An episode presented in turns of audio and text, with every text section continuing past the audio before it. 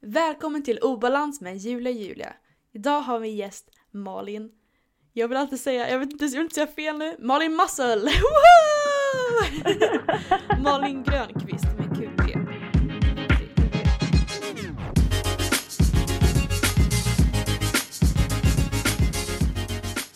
Hur mår du?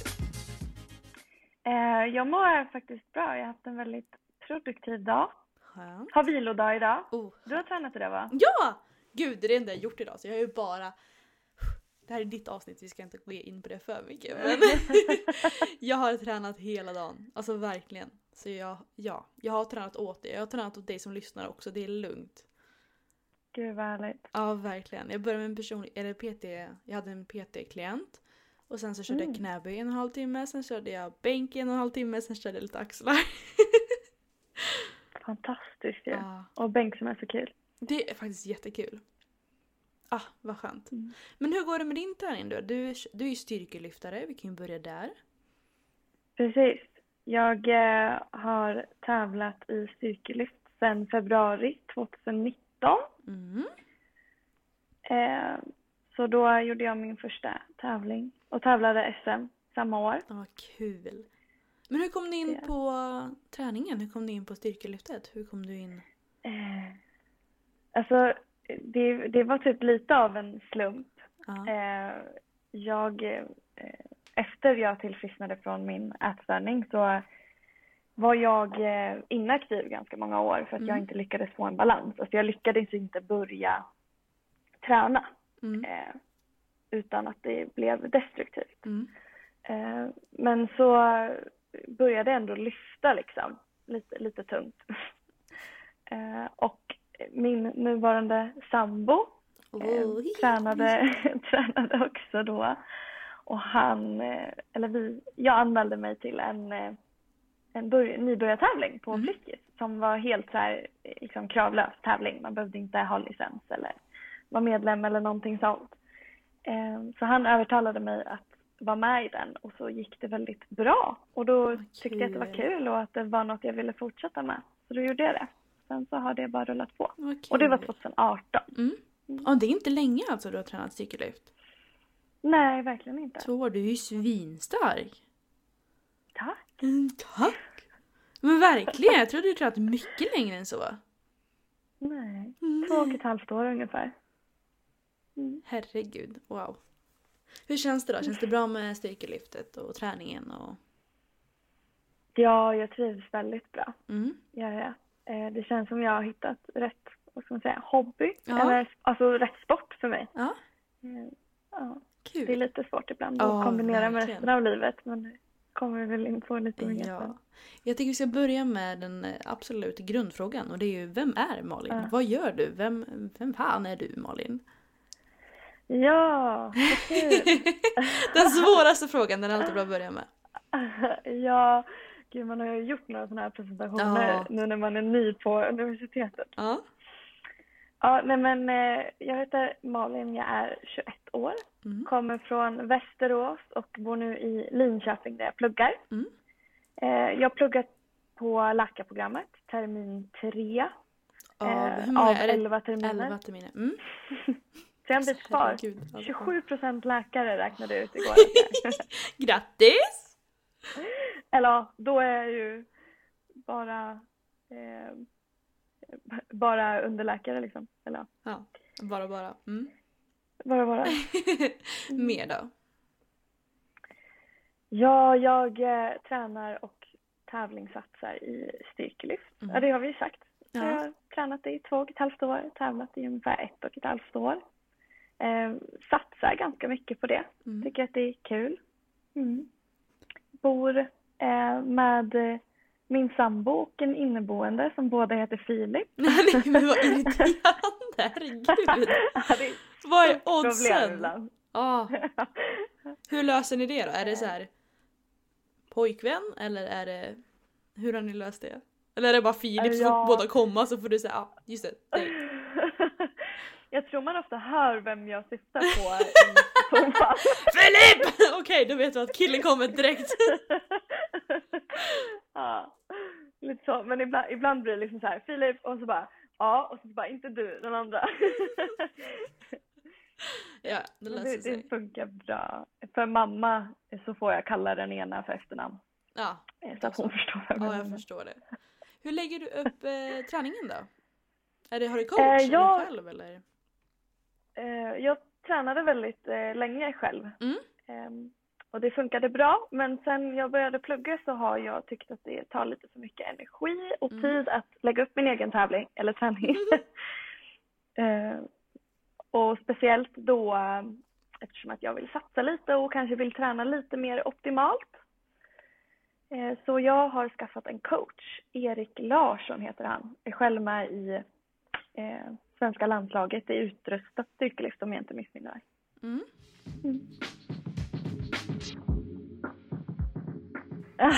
Ja men vad kul! Eh, Eh, vi kan ju börja med Ja, där också. nej, men- Mm, fortsätt. Ja, han eh, lägger ju då upp min träning så att jag tränar fyra dagar i veckan. Mm. Eh, med lite periodiserat och faktiskt eh, anpassat efter min menscykel. Vilket är lite Oh. speciellt och lite kul. Verkligen, spännande. Hur känner du det kontra att inte ha... För du har väl end, vad heter det, endro, endor, endri... Endometrios. Precis. Eh, vi kan börja... stämmer. Först, vad är det? Endometrios är en, eh, vad ska man säga, alltså det är en, sjuk, en sjukdom, en kvinnosjukdom som eh, innebär att det växer vävnad eh, runt om i typ buken eller eh, bäcken liksom runt livmodern och äggstockar och så som inte ska finnas där. Mm. Eh, man har länge tänkt att det är livmodervävnad liksom som växer utanför livmodern.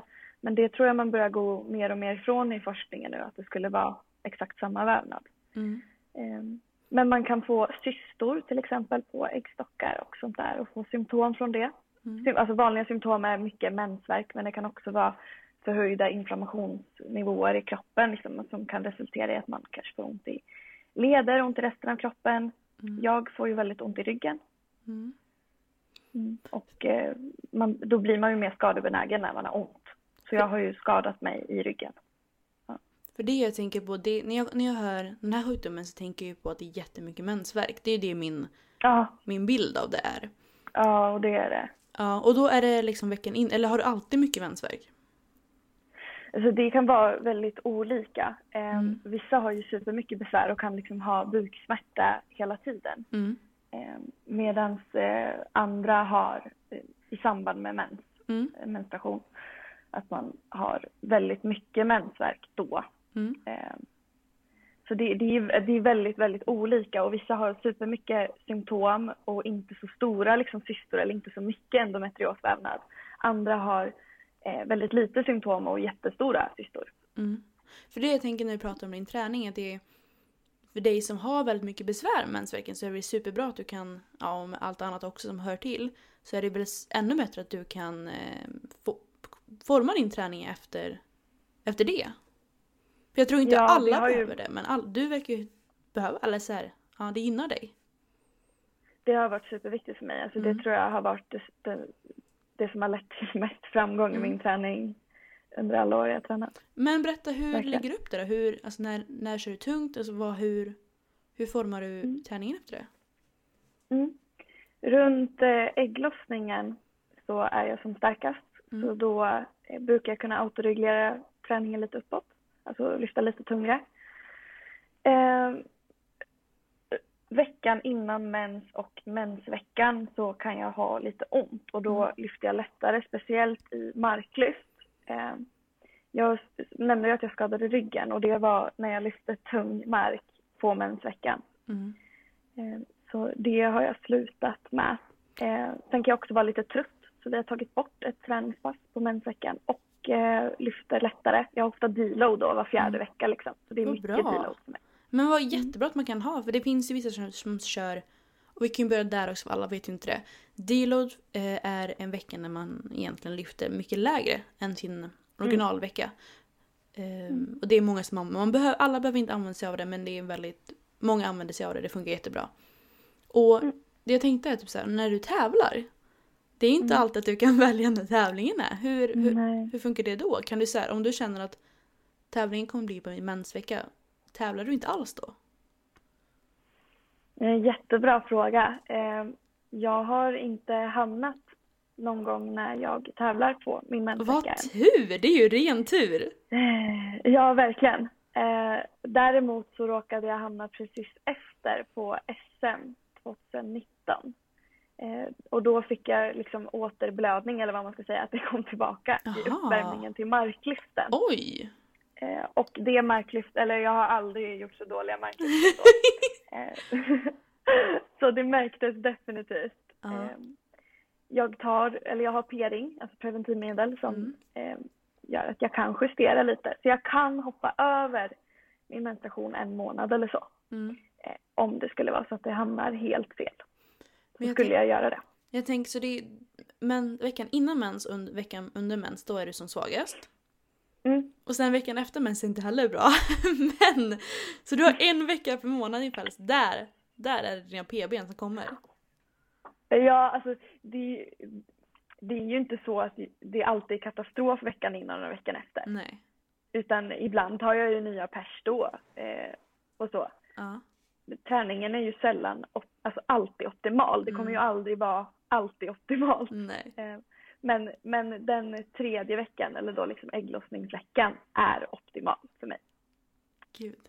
Åh, det här är så spännande. Är det, vet du om det brukar vara så generellt att man brukar vara starkare vid ägglossning? Ja, eh, det är inte ovanligt förekommande. Mm. Alltså man har ju eh, flera olika, alltså, olika hormoner och så Ja, här, hur precis. de går. Det ska väl inte bli skitnördigt. Så, men... Det är spännande, intressant. Mm. Ja, det är bara jag som tycker att det är intressant. Fortsätt. Eh, och de hormon, hormonerna som gör att man kan prestera bättre är Mm. som högst typ vid ägglossningen. Mm. Sen så får man liksom eh, ja, men mer hormoner som kan skapa lite inflammation och sådär. Och det är närmre, närmre menstruationen. För de som tycker att det är intressant så vet jag att Stephanie Buttermore har gjort en jättebra video om detta. De förklarar Ah, ganska okej. enkelt. Ja, superbra.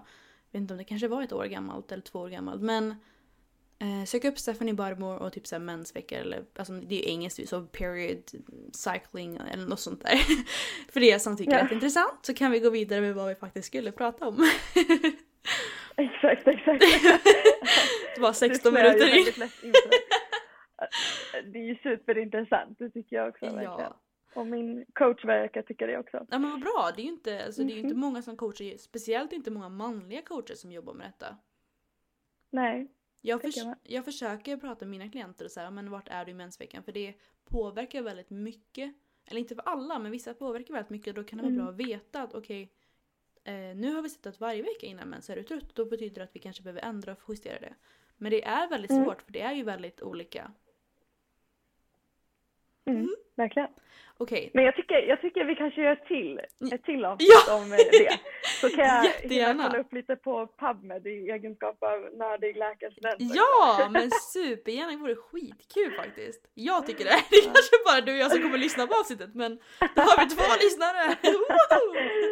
Och Julia som måste ja. redigera. Ja, jag med. Jag röstar. Bra. Tur att det är bara du och jag i rummet. Då är det 100% ja. Okej. Vi tar, nu tar vi det vi skulle prata om. Du tävlar ju i styrkelyft och du har en diagnos som heter ADHD. Ja. Ja! kan vi inte börja med vad är ADHD?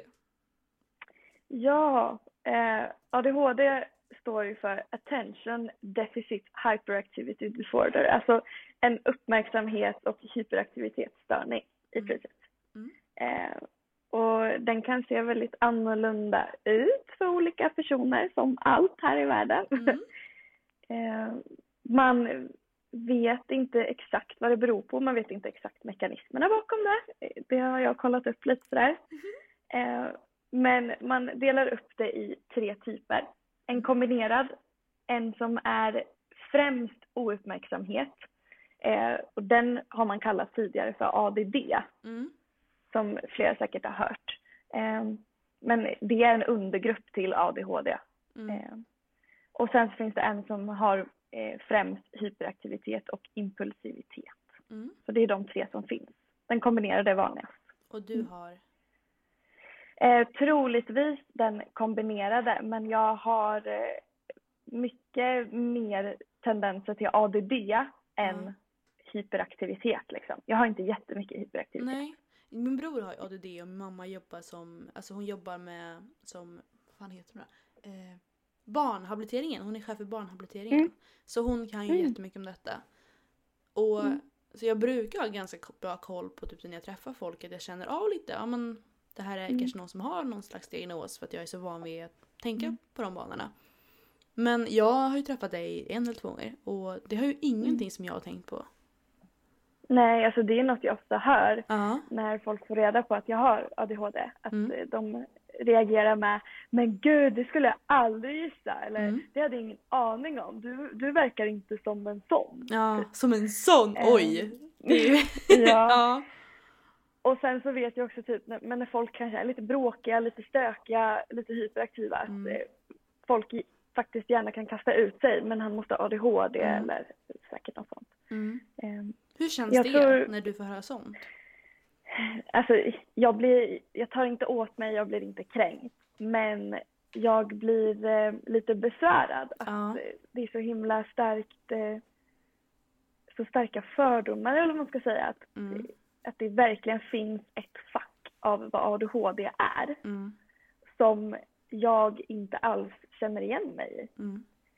Ehm, att det an, antingen så är det liksom den här extremen att det är någon bråkig, stökig pojke som kommer misslyckas i skolan typ. Mm. Eller så är det någon som menar att det är en, eh, en gåva och det är så himla bra och de blir så drivna och vill starta eget företag och hela Mm. Och jag känner inte igen mig i någon av de bilderna. Mm.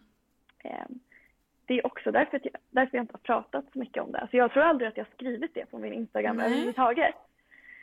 Och jag är ju inte stängd på Instagram, jag är öppen. Mm. Eh, Men jag har eh, skämts, eller jag, jag har inte accepterat ADHD-diagnosen på mig. För att jag inte tycker att jag har passat in i de bilderna Mm. av det som finns. Ja, för de som inte Mm. följer, de borde börja... Nu kom Henrik. Hej Henrik! Eh, de som inte följer Hej, Malin på Instagram, de borde för, för det första göra det. Men för det andra också, du är ju väldigt öppen med din ångest och din depression eller lite så här. Ja. Men du har ju aldrig liksom riktigt nämnt ADHDn. När... Nej, dels, dels har det varit för att jag inte vet riktigt vad jag ska säga om det. Ja. Alltså, jag vet inte riktigt var jag ska börja i Mm. att bearbeta det för mig själv än. Mm.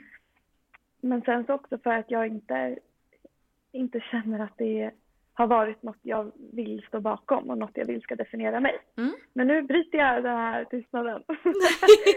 I like it! Men eh, vad, när fick du diagnosen?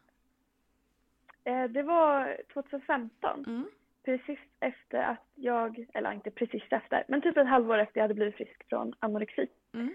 Ehm, och de, mina psykologer som jag hade då under den behandlingen ville göra en ADHD-utredning på mig för att de ansåg att den problematiken jag hade haft inte var helt ovanlig att se hos tjejer med ADHD. Mm. Ehm, så då gjorde jag en ADHD-utredning och eh, fick väldigt snabbt en diagnos och medicin.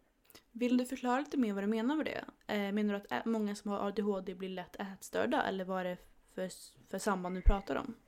Ehm, ADHD kan, alltså, den kan ju utspela sig på många sätt och det, det vanliga som man tänker på kanske det är ju killar, Mm. hur de beter sig och tjejer är generellt underdiagnostiserade Mm. för att det kan bete sig lite annorlunda. Till exempel att den här inre oron som man kan ha, inre rastlöshet liksom, att den stannar inne vilket Mm. kan leda till ångest och Mm. ångesthantering såsom ätstörningar.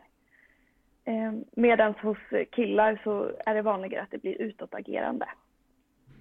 Eh, är så jag har förstått det. Mm. Eh, och den här, just den här inre oron eller inre rastlösheten som blir till ångest och att ätstörningen då är ett sätt att hantera den ångesten på. Är så jag förstod att man kunde se det hos tjejer med ADHD. Mm. Mm. Du har ju ADHD och du har en ångestsyndrom. Och Mm. har du en depression? Eller har du liksom blivit... Ja. ja. Är det något mer, Mm. är det något jag missat? Men alltså många sådana grejer är ju de... det låter ju som att du har jättemycket men alla hör ju ihop lite. Ja. Det, så det är ju inte så att, Ja, gud. det är ju inte så att du har bla bla bla bla bla utan du har ju liksom en, alltså alla utlöser ju varandra. Så det är Jag ganska så. Ja, du har en cocktail och det vill ju alla ha. Det är jättebra. Ja, förlåt. Vad sa du? Jag har glömt något. Nej, eller jag har haft utmattningsdepression eller Mm. det som kallas utmattningssyndrom Mm. också. Eh, Så, men det, det skulle jag nog säga att jag inte har så mycket problem med idag. Gud, jag har så många frågor. Vi kan väl börja så här. När... Vi börjar med hela resan liksom. När, när, blev Ja. du ä... när fick du en ätstörning? Hur kom du ur den? När kom ADHD? Mm. Alltså, kan du bara försöka ha en liten förklaring på allt? Mm. Mm. Alltså en av, eller en av diagnostiska kriterierna för att få eh, diagnosen ADHD är att man ska ha sett de här tendenserna innan 12 års ålder och Mm. gärna ganska mycket i barndomen. Liksom. Eh, så att min ADHD har ju uppenbarligen alltid funnits där, såklart. Eh, men min ätstörningsresa började ungefär när jag var 12. Eh, och jag minns inte jättemycket så att det här blir lite luddigt, lite Mm. övergripande förklarat av Mm. det jag minns och det jag har fått förklarat för mig. Men eh, jag blev i alla fall sjuk då och gick ner mycket i vikt. Eh, det började med bantning som det ofta gör. Eh, och sen så på, eh, på köpet där så fick jag depression och ångest. Mm. Eh, Jag eh, fick professionell hjälp när jag var typ 13-14, så ganska snabbt efter jag hade insjuknat. Vilket jag tror var väldigt viktigt i min resa. Att jag Mm. kunde bli så pass frisk som jag blev så fort. Eh, Så jag fick professionell hjälp, eh, samtalsterapi där mina föräldrar hade en psykolog och jag hade en psykolog. Och sen lite grupp eh, alltså, med mina föräldrar då, Mm. liksom, samtal. Eh, De var ju väldigt delaktiga i mitt eh, tillfrisknande, i min behandling eftersom att jag var så pass ung och bodde hemma. Mm. Så min mamma blev sjukskriven och var hemma heltid med mig. Eh, Och så, ja, så blev jag frisk. Mm. När blev du frisk Det är ungefär? lite så jag minns det. Eh, typ när jag var 15 är det Mm. minnet jag har. Men sen så när jag kollar tillbaka på den tiden så ansåg jag inte att jag var Nej. frisk. Men jag var friskförklarad. Mm, det brukar ju vara så att man blir friskförklarad snabbare än man blir frisk. Det, man behöver ju arbeta Ja, och det vidare är väl inte- oftast. Ja, och det är inte så konstigt för på något sätt när jag blev friskförklarad, det är då man typ kastas ut i riktiga livet på Ja. något sätt. Alltså jag var ju heltidssjukskriven från skolan, Mm. grundskolan. Eh, och sen deltidssjukskriven hela vägen tills jag slutade nian. Mm. Eh, och sen på något sätt kastas man ut i riktiga livet och då behöver man ju lära sig hantera det Mm. med det bagaget man har. Mm. det är inte så konstigt att man liksom är lite sjuk innan man har lä- lärt sig att hantera Mm. livet så som det är typ. Ja, för du har ju lärt dig att hantera det i, kontrolla, i kontroll, controlled, kontrollerade miljöer. Eh, och sen så blir du exakt. utkastad. Då behöver du ju lära dig att kontrollera dem även i dessa miljöer. Ja. Men hur, Alltså hur bara har en sån sak och sen ju flytta hemifrån. Hur har du, hur kom du, alltså om du var heltidssjuken i grundskolan, hur har du kommit ikapp? Hur har Mm. du fått den här grundutbildningen som du behöver för att läka, läsa till läkarutbildning? Läsa, läsa Mm. till läkare? Mm. Eh, bra fråga. Eh, jag eh, har alltid haft ganska lätt för skolan egentligen. Mm. Eh, så det, jag tror att jag har fått kunna glida lite på det faktiskt. Mm. Även under tiden jag var sjuk och eh, sjukskriven så kunde jag till viss del eh, fortsätta skolan. Alltså det, det var, jag var liksom hemma från skolan. Men jag kunde fortfarande se till att jag hade betyg i vissa ämnen. Och då vet jag att det var matte, svenska, engelska, alltså de, de viktigaste Mm. egentligen. eh, För att kunna få en, någon typ av behörighet. Mm. Eh, Men sen så till nian så blev ju, då var ju jag bara deltidssjukskriven. Mm. 25 procent typ sista terminen.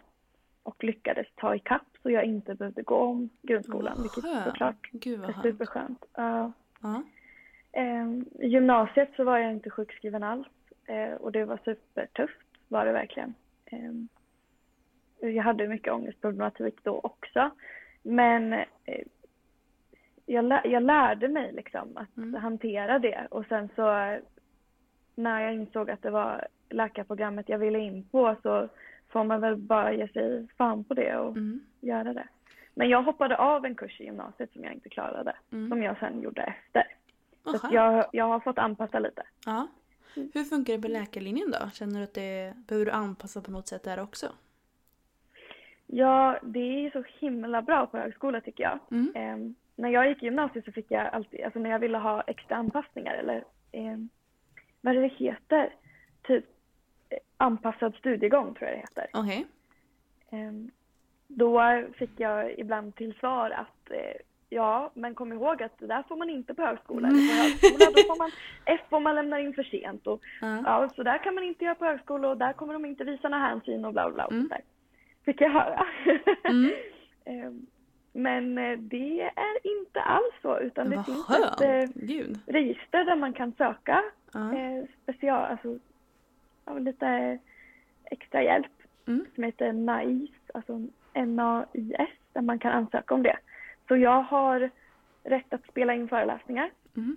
Jag har rätt till förlängd tentatid och också rätt till anteckningshjälp, alltså att någon annan antecknar åt mig ifall jag skulle vilja det. Jag använder inte all, all den här hjälpen, men det finns rätt, man har rätt till mycket, Mm. vilket är suveränt. Ja, verkligen. Gud vad skönt. Ja. Men känner du att Och du... annars så tycker jag att det är så himla mycket roligare. Vad kul. Plugget nu är mycket roligare. Så Ja. det går, jag tycker det är mycket lättare faktiskt än gymnasiet. Ja, men jag tänker också att du... Det kanske är... Du pluggar ju någonting som du faktiskt tycker om. Och det är ju så Mm. mycket enklare att vara koncentrerad om du faktiskt tycker om det du läser. Och sen Ja. vet inte jag hur du är, men jag vet att många som har kanske lite så, koncentrationssvårigheter tycker det är jobbigt med skolmiljön. Att man ska sitta, Mm. och sitta på, i ett klassrum och, medan någon kastar en penna och här och där. På, hög, alltså på högskolan kanske det är lite mer att du gör i din takt och du behöver inte vara med någon om du inte vill det. Mm. Hur, Ja, och sen så är det ju också, alltså folk respekterar ju undervisningen på ett annat sätt Ja, det kan jag verkligen på förstå. läkarprogrammet Ja. än vad folk gjorde på grundskolan. Alltså det är ju inte något sitter och chatter bak i Mm. klassrummet liksom. Utan Mm. alla är ju här för att lyckas. Mm. Och sen, jag går, pluggar ju i Linköping då och Mm. deras eh, studieteknik passar mig väldigt bra. Men där vi har basgrupper som man diskuterar. Ja. För föreläsningar har aldrig riktigt varit min grej. Det är svårt att hålla fokus. Mm. Mm. Men vad skönt att, du har hittat någonting som passar dig. Ja, Verkligen. verkligen. Okej, nu är vi tillbaka vid ADHD. Fick diagnosen var efter din eh, ätstörning och då var du 15. Ja. Ja. Hur reagerade du då? Kände du verkligen att det var, kände du direkt att det var jobbigt eller kände du att ah, men det är klart, det här, det här förklarar någonting? Det förklarade mycket från min barndom tyckte jag. Alltså Mm. mina föräldrar tyckte att en pusselbit fall, föll på plats. Mm.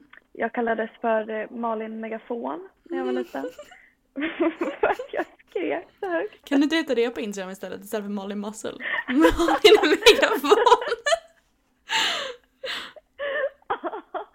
ja, Tänk på det, det kan vara en bra grej. Mm. Ja, Mm. framgång. Ja!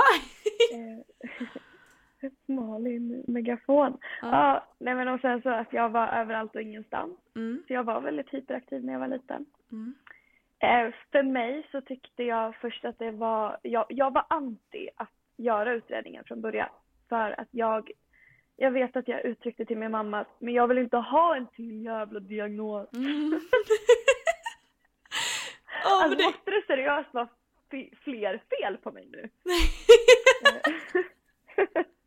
Men jag kan förstå det, du har liksom precis, ja, ah, ah, precis blivit frisk från en ätstörning och så är du bara alltså Ja. nej, inte en till! Alltså jag kan förstå. Ja. ja, och så var det lite liksom så här, kan inte psyk bara låta mig vara? Mm. Kan jag, kan jag liksom inte bara få vara? Ja, Ehm, mm.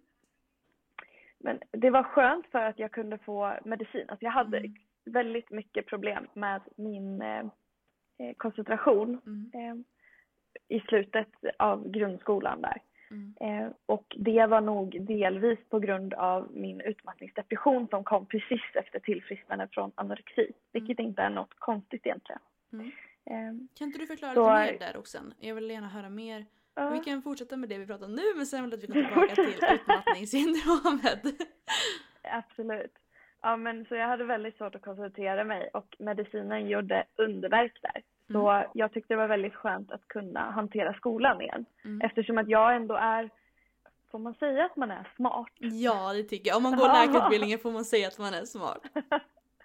jag har alltid varit, alltså haft, haft lätt för skolan. Ja. Eh, men sen så ett tag där i slutet på grundskolan så kunde inte jag klara av skolan för att jag inte kunde koncentrera mig alls. Så det var väldigt skönt för mig att kunna göra det igen.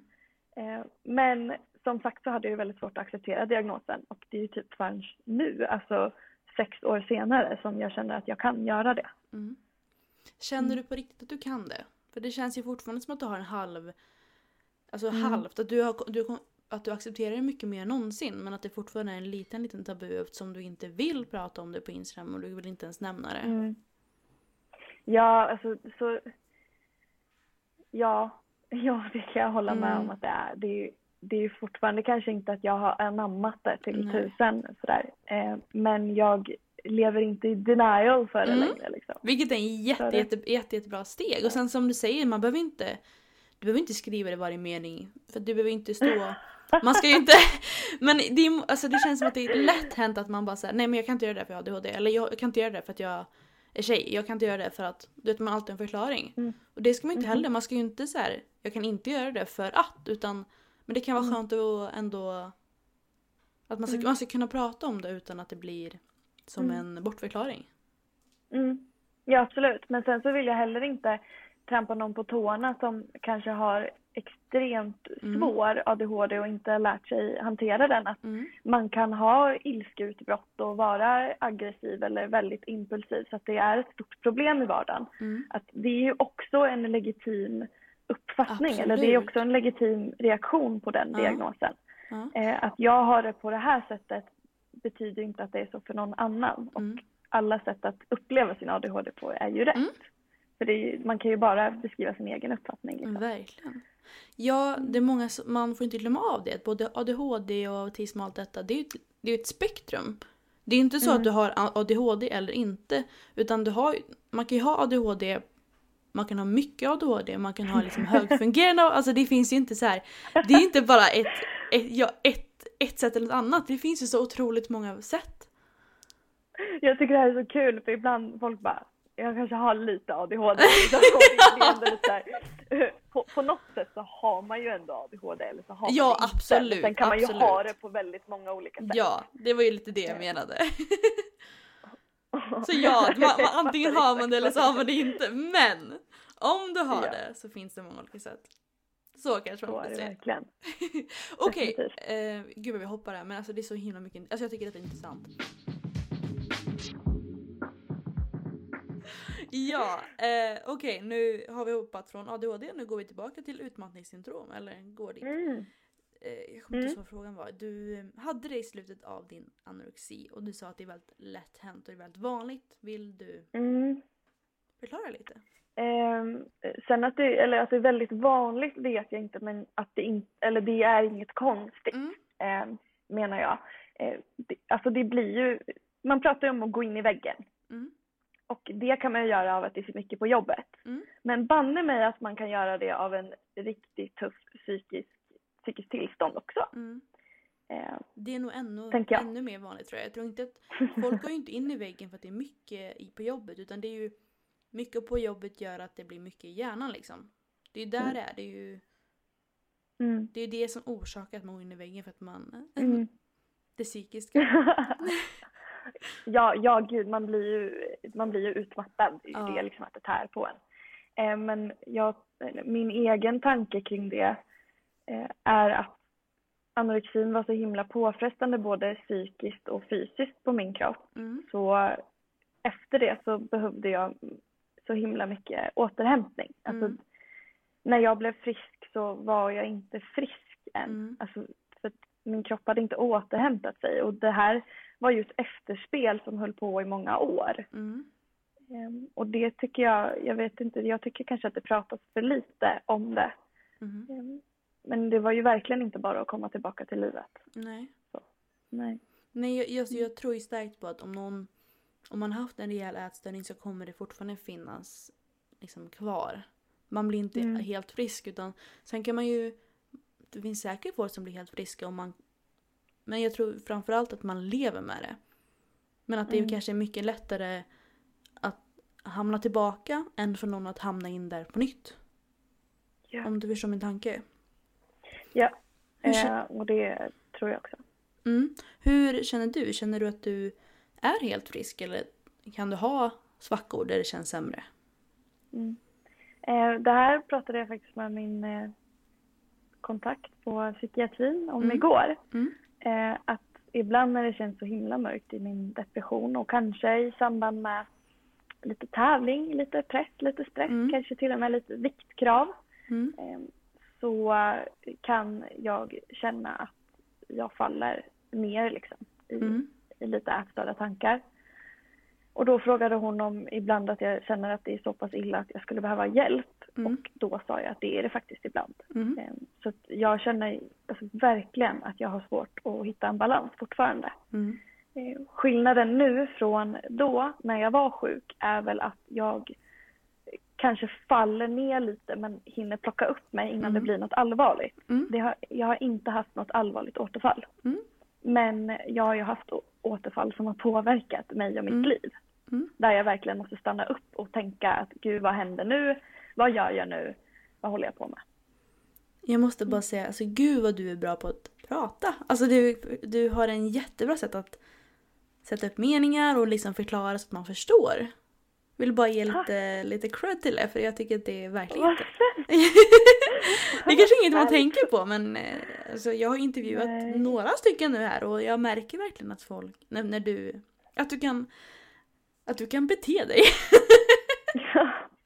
är Gud, väl vad bra att sättet. Ja. Även fast jag har ADHD. Det är bra att du har humor om det i alla fall, det är härligt. Okej. Jo, nu till faktiskt det vi egentligen planerade att prata om tänkte jag. Mm. ADHD, ADHD, ADHD i samband med att tävla i styrkelyft. Yes. Eh, skitbra. Eh, alltså, jag, jag har skrivit en liten punktlista. Det här är ett Oh! sätt, att hantera min lite virriga hjärna. Ja. Eh, och först på den punktlistan så står det medicin. Och det är att jag tar Ritalin, alltså ett centralstimulerande läkemedel. Som stimulerar hjärnan betyder det. Och lite synapser och sånt. Alltså i ADHD, det man kan se liksom i hjärnan är att det finns en skillnad i de här eh, signa signaleringsvägarna. De här norad noradrenalin, eh, serotonin och dopamin. Som Mm. vissa säkert känner igen. Att de är lite annorlunda. Mm. Behöver inte gå in på det. Men eh, de här, det finns läkemedel som liksom kan stimulera det. Mm. Eh, Så jag tar Ritalin oftast eh, för att jag behöver det när jag ska plugga eftersom att jag har problem med koncentrationen. Ja, det är de som Eh. alltså många får för koncentrationen. Ja, Mm. men det kan också hjälpa till med annat, alltså Mm. om man är väldigt hyperaktiv eller så. Okej. Mm. Ja. Eh, ja, och den medicinen, jag tar väldigt låg dos för att jag eh, blir inte så positivt påverkad av den. Eller jag, jag mår ganska dåligt när jag tar den egentligen. Mm. Eh, Hur då? Aptitlöshet, Okej. Mm. ja. Alla, hela raddan biverkningar liksom. Nej, men, aptitlöshet, jag blir kallsvettig, jag blir torr i munnen, jag kan få hjärtklappning. Ja. Om jag eh, tränar när jag tar medicin, alltså när jag har medicinen i kroppen, det vill säga alltså om jag tar den på morgonen, säg att jag tränar vid lunch, Mm. då eh, får jag väldigt hög puls och mår väldigt dåligt och passet går aldrig bra. Så vill jag träna på förmiddagen, vilket jag till exempel på helger, så tar inte jag medicinen. Och det är min första anpassning. Mm. Ehm, och sen så ser jag också till att typ träna på kvällen när den har gått ur kroppen Mm. eller på annat sätt anpassa så att den inte är i kroppen när jag ska träna. Ehm, och sen i och med aptitlösheten så får jag se till att jag har saker som jag kan äta även fast jag inte är så himla hungrig. Mm. För att jag måste ju äta för att orka, Mm. orka mitt pass. Ehm, så det är om, om medicin. Och sen får jag inte ta medicin i samband med tävling för det räknas som doping. Ja, det Så gör det. Jag, jag får sluta ett tag innan. Alltså det räknas som doping att ha det i kroppen på tävling på Okej. grund av fokus, ökat fokus. Ja, okej. Sen kan man söka dispens men det är så himla krångligt det med dispens så att jag har valt att bara, eftersom att jag inte har något superstort behov av medicinen till min vardag utan enbart skolan Mm. så har jag valt att bara sluta ta den till tävling Mm. istället. Mm. Gud. Ja. Eh, Sen så tycker jag också att det ibland kan vara svårt att hitta en balans. Jag är lite allt eller inget person. Mm. Ehm, Så jag har verkligen faktiskt behövt lite hjälp med det. Till exempel så har jag kosthjälp nu. Ehm, För inför tävling så brukar Vad- jag börja tänka nu? lite mer. Koff... Koff... Vad sa, vad sa du? Kost, kosthjälp. Alltså jag har hjälp med kosten. Ja, ah, kost! Jag hörde inget S däremellan. Kost. Okej, förlåt. Ja. Mm. Jag var sa du? kosthjälp! Jag sa bara, nu är det Ja. några förkortningar som inte hänger med. Okej, mm. kosthjälp. Jag har lite hjälp med kosten. Ja. eh, nu inför min tävling i eh, november här. För att jag brukar börja tänka lite mer på vad jag äter innan tävling. Och jag blir jättelätt väldigt restriktiv följd av alldeles för lössläppt. Alltså typ restriktiv och sen hetsätning nästan. Mm. Eh, så det har jag också behövt liksom tänka väldigt mycket på att se till att jag har en balans. Mm. Att eh, träningen inte får bli destruktiv Mm. och man kan inte träna hur mycket som helst. Mm. Och jag har ju också en coach som lägger upp träningen åt mig. Mm. Så att ta hjälp av andra där har varit superviktigt för att jag ska kunna hitta någon typ av balans. Mm. Eh, sen så att liksom inte att jag inte får, jag får inte bli för igångtriggad typ Ja. eh, av tanken på tävling och så. Eh, för att då tar det över hela mitt liv känns det som. Eh, och det, så det tänker jag också på. Funkar det för dig att ta koffein med din ADHD? Jag vet inte. Det gör det? Mm. Ja, det gör det. Jag är ju fortfarande lite trött som människa. Mm. Och jag har ju inte jättemycket besvär av hyperaktivitet. Mm. Det diskuteras till och med om det finns en hypoaktiv del i ADHD. Jaha, eller så att man kan ha en hypoaktiv variant. Ja, alltså motsatsen till Ja. hyperaktiv för er som inte vet. Men det känns som att det Ehm. försvinner, alltså hela ADHD, alltså halva kriteriet försvinner då. Jag vet och det kan man verkligen tänka men ADHD är ju alltså hyperaktivitet delen är ju bara en del i Mm. flera delar. Alltså det är ju impulsivitet, det är uppmärksamhet Mm. och det är hyperaktivitet. Och så kan man ju ha ADHD eller ADD, Mm. alltså utan hyperaktivitet. Precis. Ehm, Men Nej, du men har ändå inte- hyperaktiviteten med? Ja, och det är för att man kunde se det mycket när jag var barn. Okej. Mm. Mm. Eh, men eh, jag har inte eh, så mycket problem att jag blir hyperaktiv av koffein. Alltså jag skulle snarare påstå att jag är mindre hyperaktiv än Men min kära sambo Ja. som kan eh, hoppa runt och bli helt galen innan ett träningspass. ja. Så att det, det är inget problem för mig. Mm. Är det inte. Däremot så kan jag känna att om jag blir för taggad så blir jag väldigt ofokuserad. Mm. Och det, eh, men om man tänker på tävling så är jag en av de här jättekonstiga personerna som inte alls har något taggande musik. Mm. Jag eh, tycker om tyst. Eh, det är alldeles för mycket intryck om jag Mm. ska ha liksom skrikig rock i hörlurarna Mm. samtidigt som det är allt runt om med tävling. Eller så kan jag faktiskt till och med lyssna på så här white noise ibland. Alltså Vad meditationsljud. Ja. Mm. Det är många som tycker om de ljuden för att det är väldigt så här. Det är inte helt tyst men det är ändå tyst. Ja. Ja. ja, Ja. jag gillar dem verkligen. Ja. Eh, Så eh, det är lite anpassningar jag gör för att inte bli för liksom taggad och ofokuserad. Vad, På något sätt skulle man kunna säga att det är hyperaktivitet. vad lyssnar du på när du, eller om du lyssnar på någonting när du tränar? Eh, Jag brukar lyssna på typ så här 90-tals hits. Åh vad Det är härligt! Alltså, Carola och Ja. It's my jam. Gud när jag ser dina PB, jag kan inte tänka att du bara såhär Carola där i bakgrunden, vad härligt. Senast igår när jag lyssnade min singel Ja. 127 och ett halvt i början så lyssnade jag på den här Säg mig var du står av Carola.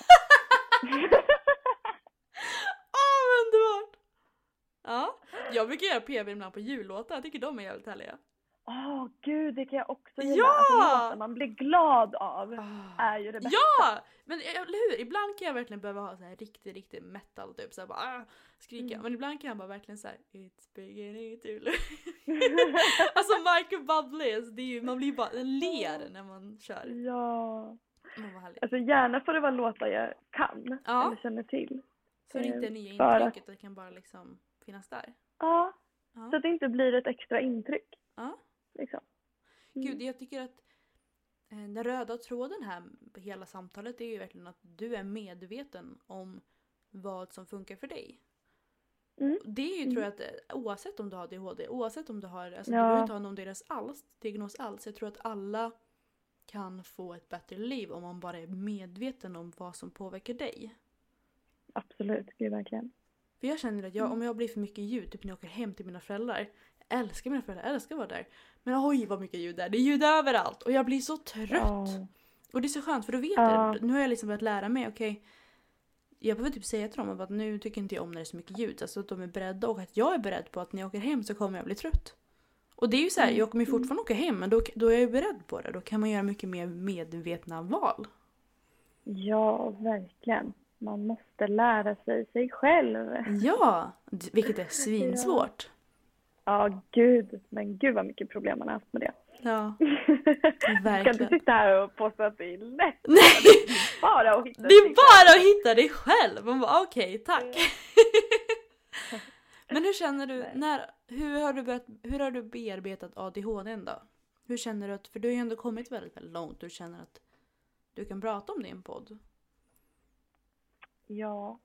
Eh, för mig var alltså, samtalet igår med min eh, kontakt på psykiatrin var, tyckte jag väldigt bra. Alltså Mm. att, att prata med andra kunniga har hjälpt mig i Mm. att förstå att det kanske inte behöver vara fel på mig för att jag inte känner igen mig i de här eh, ja, i de här, vad heter det?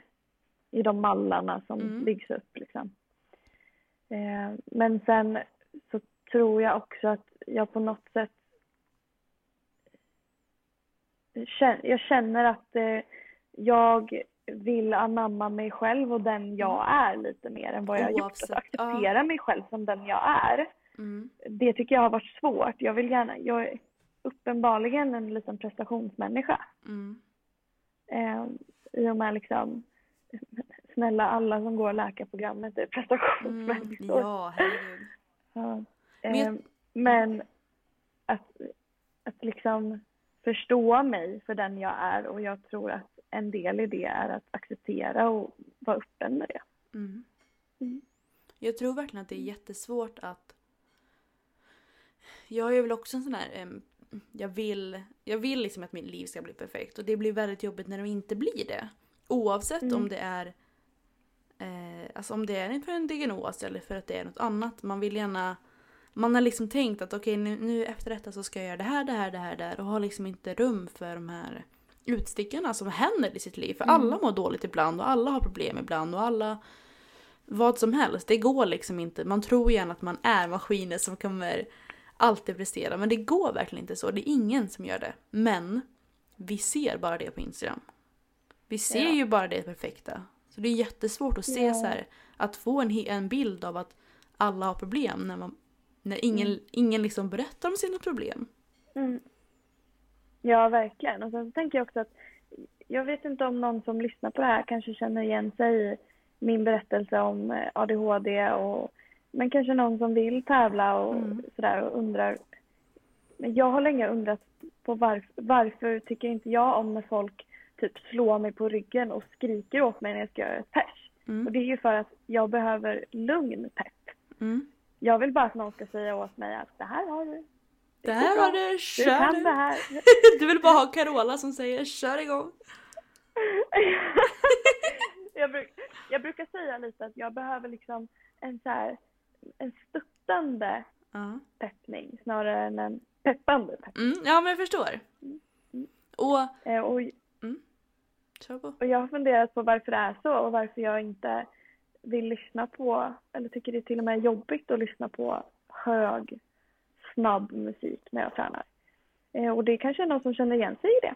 Eh, Mm. och då tycker jag att det är bra att prata om. Ja men verkligen och oavsett om du som lyssnar inte har ADHD så är det Mm. tror jag att det är väldigt viktigt att kanske förstå att alla inte blir peppade på samma sak. Alla, inte, alla vill inte lyssna på jättehardrockmusik eller alla vill, ja men du vet så här att man oavsett Mm. så kan det vara skönt att vara känna efter lite, vad tycker jag passar mig?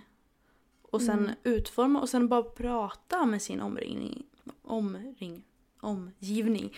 Och säga det. Att, och säga det, för det är ju verkligen så, det är kommunikation. Om alla, om det finns en norm att alla vill bli slagna på ryggen innan ett PB, då kommer man kanske vilja göra det. Då får man kanske kommunicera och säga att för mig funkar det så här. Och det är ju den, det, är det som är det svåra, för om man tror att, att man ska tycka om det, då är det ju jättesvårt att kommunicera och säga det, för det är lite pinsamt. Alltså nu är det väldigt enkel grej som att slå på ryggen, men det finns ju mycket mer som, Mm. som man tror alla andra tycker om och så märker man att okej, nej, det är visst en tredjedel som tycker om detta, det är bara att det är en norm Mm. och att man bara följer efter, följer efter de här normerna. Såklart. Ja, det är viktigt att kommunicera vad man Mm. vill och det gör ju jag såklart till de som är med Mm. mig på tävling eller sådär. Såklart, som du säger såklart, men jag tror inte det är så himla självklart för många. Nej, nej. Det är det som är problemet. Speciellt om man är lite ny. Ja. Att man kanske inte vet riktigt vad man, vad man liksom får, får göra och Mm. vara på tävling. Mm. Ja.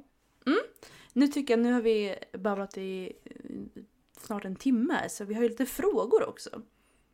Ja. Tänker att vi går över till Instagram-frågor. Mhm. Mhm. Okej, fråga nummer ett. Mm.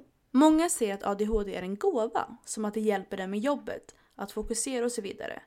Känner du att det hjälper dig på något sätt eller känner du mest att det är något negativt? I så fall, har du några bra exempel?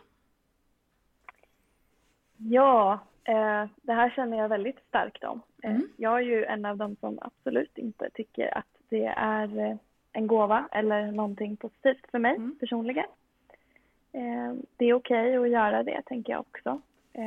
Jag känner inte något starkare driv, snarare ett lägre driv. Jag har jättesvårt att komma igång med saker. För mig så är det faktiskt ett funktionshinder. Mm. Eh, Och det är ju det, man, man kan ju prata om det som en funktionsvariation också om man vill. Mm. För mig är det ett funktionshinder. Mm. Eh, det, det jag, jag tänkte lite på den här frågan och det jag kan se som positivt ändå, det är ju att jag har lärt mig anpassningar som Mm. även för andra tror jag kan vara hjälpfulla. Ja, som jag liksom har verkligen. tvingats mig att lära. Ja. Till exempel planering. Mm. Eh, Jag är väldigt duktig på planering. Vad härligt! Hela det här avsnittet genomsyras av jag är smart, jag är stark. Nej, men eh, jag har lärt mig planering väldigt bra och det har jag varit tvungen att göra. Det kan ju se som något positivt. Men i övrigt, alltså både hur, hur samhället behandlar folk med ADHD och hur eh, mycket problem det har ställt till med och vad det kostar för mig alltså, att ha det. Så kan jag inte gärna. Jag, jag önskar att jag inte hade ADHD, det gör jag. Mm. Och det tycker jag är okej att säga. Ja, absolut. Verkligen. Och jag tror Mm. också att... Jag tänker att det är ju jätteskönt för dig att du har... Det är ju kanske jobbigt, men det är jätteskönt att du har fått diagnosen ADHD. Mm, det är För- det verkligen. För även om du inte hade haft diagnosen så hade du haft samma problematik. Men Mm. med en diagnos så kanske det blir så här, ja ah, men då får jag fan gå och lösa detta. Det blir mycket Ja. enklare att kanske så här, ja ah, men hur ska jag hantera detta eller hur ska jag... Det är ju det är svårare att, att vara medveten om man inte har en diagnos. Mm.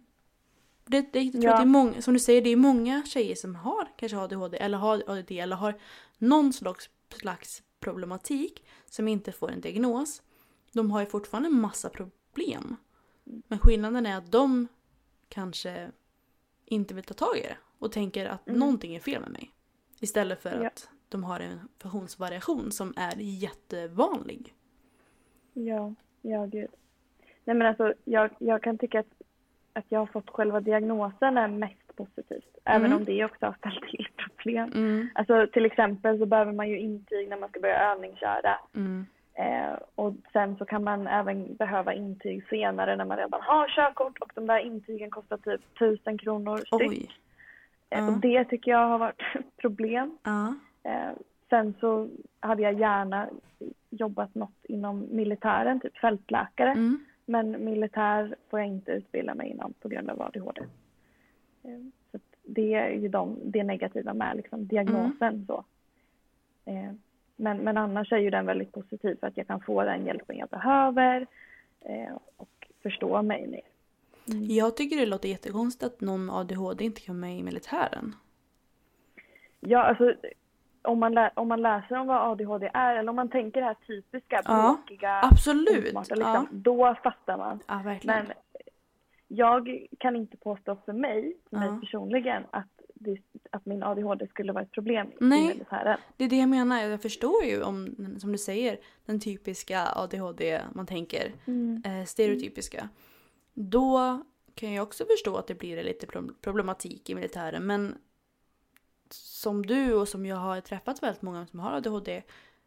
Det är ju inte många som fall- faller in i den stereotypen. Det är ju väldigt, väldigt få som gör det. Och då borde ju alla få en chans och så märker man att nej men du, just du kanske inte passar här. Men det är inte för din ADHD utan det är för att Alltså det är ju... Ja men du förstår vad jag menar. Ja, jag förstår. Mm. Jag förstår helt. Eh, jag var väldigt upprörd över Ja. det. när, det när det var, när det var så här lumpen för, Ja. för dem i min årskull. Eh, men jag har släppt, jag har Du har det släppt det. Du är jag- inte bitter längre.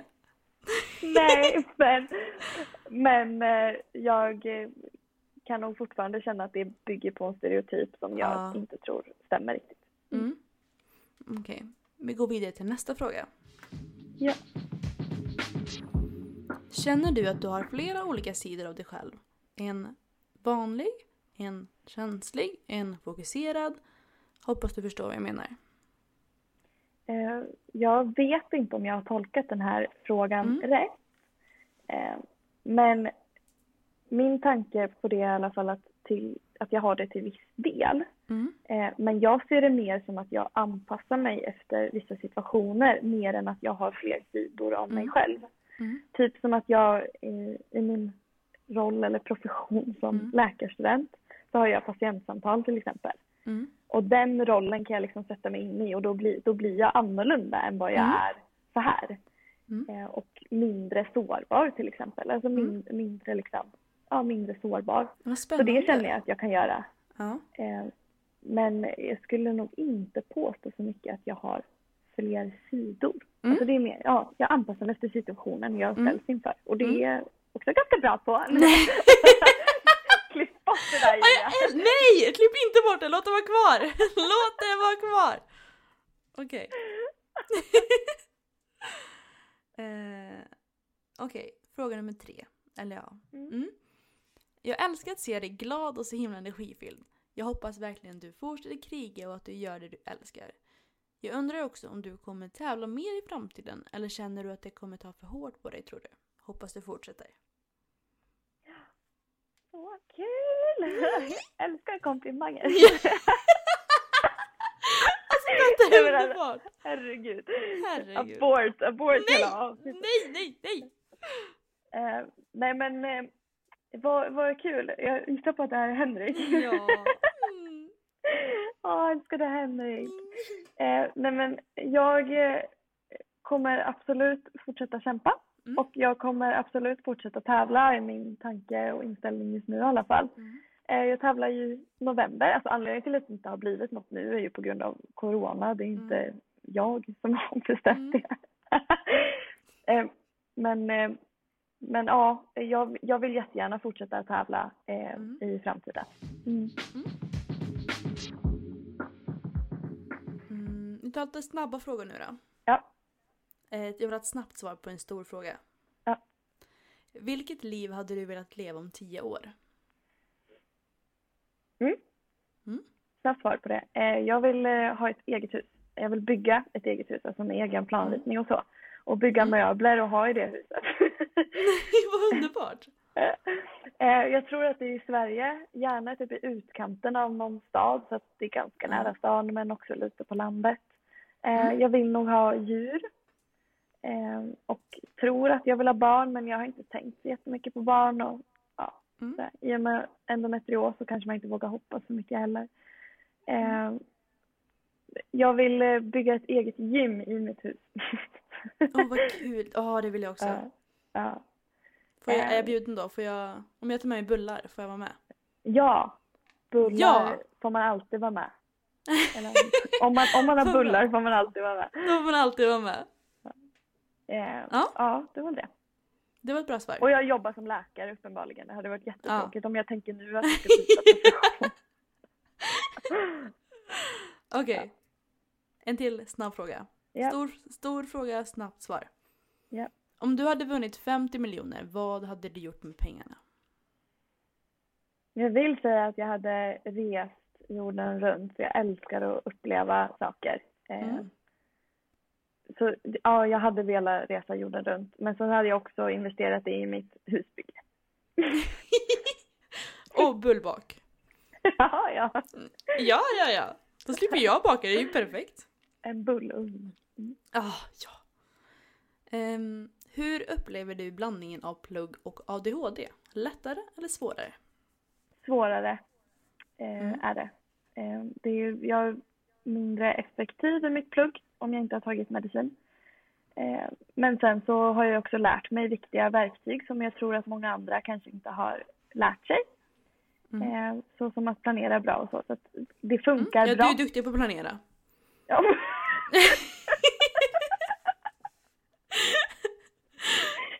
Det är viktigt Kom att till säga mig det. om så du vi vill ha hjälp att planera. Jag är duktig på att planera.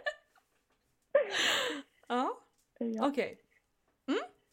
Nästa fråga. Vi försöker vara snabba här, effektiva. ja. Vilka är dina bästa tips för en utomstående att hjälpa någon med grov ADHD att nå sina mål? Oj, gud vilken svår fråga. Eh, jag eh, har ju inte grov av ADHD skulle jag påstå. Så att, eh, kanske är lite svårt för mig att svara på. Men alltså att den personen kan kommunicera vad som är viktigt och vad som är hjälp, Mm. alltså hjälpsamt tror jag är väldigt viktigt. Eh, och kan inte personen kommunicera det på eh, ett effektivt sätt som man förstår så kanske man behöver, alltså först och främst behöver hjälp där. Att Mm. lära den här personen eller liksom hjälpa personen att kommunicera det. Mm. Eh, jag tror också på att ta professionell hjälp. Alltså det finns, det finns mycket hjälp och mycket verktyg Mm. att hämta från psykiatrin till exempel. Ja. Hur, hur eh, kan man prata men alltså hur frågar man, hur hjälper man någon på ett genuint och bra sätt utan att trampa någon? För jag vill liksom inte, det känns inte som att man ska fråga, du som har ADHD, vad funkar för dig? Det blir, väldigt Mm. Oförskämt, eller vad man ska säga. Mm. Hur kan man lägga upp det på ett bra sätt? Alltså, jag tänker, eh, om, om jag känner att jag behöver anpassningar på något sätt så brukar jag ta upp det själv. Till exempel säga Mm. att jag har ADHD eh, och det här, det här sättet fungerar inte för mig. Till exempel i basgruppen nu med plugget så har jag sagt så. Mm. Och då brukar frågan jag får är Finns det något vi kan hjälpa till som kan underlätta? Och det tycker jag Mm. är en vä- väldigt bra fråga. Alltså, Mm. om, om personen själv tar upp med ADHD så kan, tycker Mm. jag att man kan ställa rakt fram. Finns det något jag kan göra för att underlätta? För fem år sedan då hade kanske inte du sagt ja ah, men jag har ADHD så jag behöver lite extra stöttning med detta. Hur, om jag känner, om jag hade träffat dig för fem år sedan och jag visste om att du hade ADHD, ADHD hur hade jag kunnat lägga upp frågan på ett bra sätt? För du vill, kommer förmodligen inte söka efter hjälp då.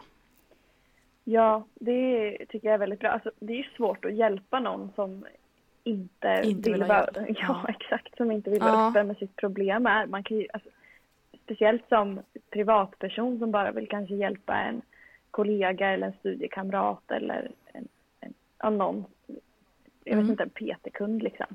Eh, Mm. så, så är det svårt att hjälpa om personen inte är mottaglig för det. Eh, Mm. men eh, för alla människor så tror jag att frågan vad funkar för dig eller finns det något jag Mm. kan göra för att underlätta för dig är en väldigt bra fråga och det tycker inte jag är en fråga Verkligen. som, som man kan bli så kränkt av. Typ. Nej, och jag tänker att det är en fråga vi behöver ställa oftare oavsett. Man behöver inte ha en diagnos för att få frågan hur kan jag göra så att det här underlättar för dig? Eller hur, vad funkar för dig? För Mm. det är ju inte så att bara för att du, har, bara för att du inte har en diagnos så behöver inte... Alltså du, det är inte så att vi har folk som inte har diagnoser, sen har vi folk som har, har diagnoser. Utan det finns ju så här fortfarande väldigt mycket variationer bland de som har ADHD och bland de som inte har en diagnos. Ja. Så frågan, som du säger, som frågan att vad underlättar för dig eller vad funkar för dig borde ju ställas till alla. Mm. Mm. Och Om- framförallt så kanske... Mm, Märker man att någon har, har det svårt, typ om jag skulle Mm. märka att en studiekamrat i min basgrupp har det svårt, så tycker jag inte att man ska vara så himla rädd för att liksom ta upp det. För jag tror att det uppskattas att någon är uppmärksam på, mm, på en själv. Alltså om jag skulle ställa, ställa en fråga liksom att jag ser att du ibland har svårt att hålla koncentrationen eller att du ibland liksom tappar fokus. Är det något jag kan göra Mm. eller är det något jag kan hjälpa dig med? Mm. Så, då, så bara. Jättefint, ja. Och jag tror framförallt att man behöver ställa den frågan till sig själv. Mm. Ja men, eh, det här tycker jag är svårt. Hmm, hur kan jag underlätta för mig själv? Mm. Som du säger, du planerar ju väldigt mycket. Det är ju en jättebra sätt att, att underlätta för dig själv. Ja. Eller typ som om man känner att jag vill gärna träna på morgonen men det, jag kommer aldrig, kommer aldrig liksom igång. Ja men hur kan du underlätta för dig själv? Jo men vi kan ju ställa fram allting. Vi kan ju göra ordning allting så det bara är att åka sen imorgon. Du underlättar ju för dig själv. Ja. Ja, okej vi tar några snabba frågor till sen måste Mm. vi gå och lägga oss. Kolla på Bolibompa. Ja. Mm. Ehm. vi fick en fråga med om du tyckte det var svårt att hantera viktklassen, men vi pratade väl lite om det. Vi kan ju nämna det ändå. Mm. Ja. Tycker du att det var svårt, ja, att hantera viktklasser tillsammans med tävlingar? ja, det är jättesvårt. Eller det har varit Mm. jättesvårt och det är jättesvårt.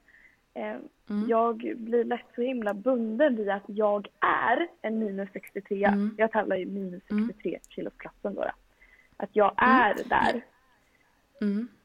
Ja, vad ska du säga? Jag vill bara flika in för dem som faktiskt, för jag märker att det är, ibland babblar vi på om saker när Oh folk inte god, förstår. Ja, alltså när du tävlar i styrkelyft, ni tävlar ju i viktklasser, jag tror de flesta som hör detta vet det. Men jag ville bara säga det att alla som tävlar i styrkelyft tävlar i viktklasser Mm. och du tävlar i minus 63 vilket betyder minus 63 kilo. Ja, alltså att jag Fortsätt. väger under 63 när jag tävlar. Men det kan vara Precis. 62,99. Ja. Eh, nej, men, och jag tycker att det är väldigt svårt för att det blir lätt att jag definierar mig till en viktklass. Eh, ja. jag behöver vara eh, otroligt uppmärksam på hur jag liksom beter mig alltså, Mm. ätmässigt, hur jag, hur jag äter, hur jag tänker kring mat, hur jag tänker kring vikt. Speciellt när det närmar sig Mm. tävling. Eh, Mm. Och eh, jag, jag är jätteanalyserande för mina egna Mm. beteenden. Alltså till exempel så Mm. försöker jag verkligen undvika att ta mycket kroppsbilder till exempel.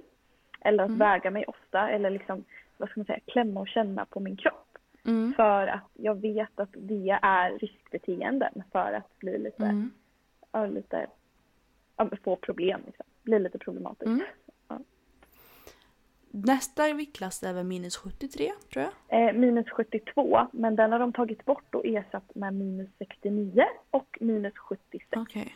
Så nu är det ett mindre För jag, hopp. tänk, för jag tänker att om man, om man mentalt ställer in sig på att jag vill tävla i minus 69 så kanske det är skönt att, att tänka så. Att då kan man då kan du äta lite mer. Eller har du någonsin tänkt så? Att du behöver, du behöver ju inte tävla i minus 63. Nej, alltså absolut. När, när jag började tävla så låg jag väldigt bra i minus 63. Alltså då fanns det inget Mm. annat alternativ. Det var där jag låg. Men nu Mm. i och med att jag har tränat mer, jag har blivit större, eh, nu speciellt när det inte har varit tävlingar på ett tag så har jag svävat iväg lite i vikten. Mm. Eh, och absolut att jag har reflekterat mycket, speciellt nu, över om jag faktiskt ska gå upp en viktklass för att inte, Mm. behöva, inte behöva lägga så mycket energi på det. Eh, och det tror jag Ja. att man, man måste analysera sig själv och göra ett, alltså ett friskt val. Där. Mm. Funkar det för Mm. mig att gå ner i vikt för att hamna i en Mm. viktklass? Eller funkar det inte? Och funkar det inte så Mm. ska man inte göra det. Alltså viktnedgång för en tidigare ätstörd är problematiskt. Alltid. Ja, verkligen. Och jag tänker också att du vill inte bli bäst i världen. Det är inte ditt mål. Jo, Så vem du... har du mycket Jo! Okej, om du vill bli det. Men någon annan som lyssnar kanske inte vill bli bäst i världen eller inte har det som mål. Och då tävlar man mot sig själv. Ja. Och då spelar det ingen roll vilken viktklass man är i.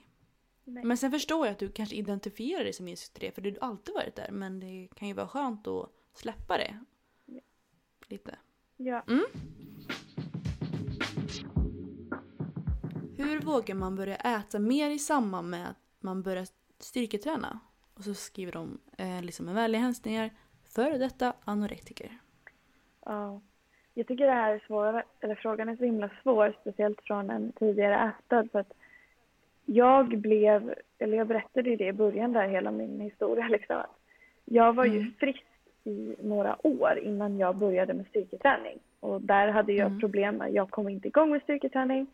Eller så, så fort jag kom igång med träning så blev det för restriktivt och jag började Mm. eh, fiffla med maten alldeles för mycket. Eh, så jag hade jättemycket problem och det var absolut så att jag föll tillbaka och åt alldeles för lite när jag försökte börja träna. Men Mm. jag var ändå frisk innan jag började och jag tror att det var väldigt viktigt för mig. Jag tror inte Mm. att jag hade kunnat vara en av de personerna som kan träna sig ur en ätstörning. Mm. Eh, tyvärr. Eller jag, jag vet inte om det faktiskt är, är så himla bra. Eh, Mm. För att jag tror att det är lätt att flytta en, en liksom obsession eller vad man ska säga till en annan. Mm. Eh, Mm. Ja. Men, men eh, som svar på den frågan ändå hur man vågar. Eh, jag tänker ta, ta den professionella hjälpen som finns. Eh, Mm. Ta hjälp av andra. Kanske ha Mm. någon i ens närhet man kan prata med det om som kan upptäcka riskbeteende Mm. ifall man skulle få sådana. Sen för mig var det viktigt att faktiskt inte tänka för mycket på maten. Alltså, jag tänker på träningen, jag tränar och så får maten komma sekundärt. Att man behöver faktiskt inte alltid ha så himla mycket fokus på det. Jag tror att ett fokus, ett väldigt starkt fokus på mat oavsett om det är för att man ska äta mer eller äta mindre eller så kan vara problematiskt om man har haft problem med mat tidigare. Mm. Och det, man pratar ju mycket om vad är optimalt för träning, vad är optimalt för viktnedgång, vad är optimalt för viktuppgång. Men allting i livet behöver inte vara optimalt. Nej, Och det kan ju så här, vi kan ju prata, jag har pratat om, och jag och Julia pratat om att vi kanske tycker att två gånger sin kropps, eh, kroppsvikt är bra för bra mängd protein. Mm. Det är optimalt. Men vem bryr sig om du ibland får mindre, ibland får mer? Det är ju liksom många studier och många man diskuterar om så här, ah, hur mycket ska man äta för att det ska vara optimalt? När ska Mm. man äta för att det ska vara optimalt? Men livet kan inte vara optimalt på alla sätt och vis. nej. Nej. Och då om du, mm, om du äter optimalt hela tiden, ja men då blir liksom inte ditt liv kanske optimalt.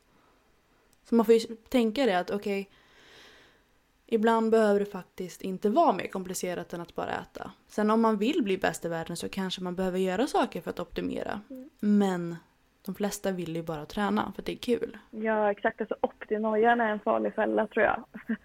Ja, ja men verkligen. Ja, och så, så för de allra flesta så är det inte så himla viktigt faktiskt.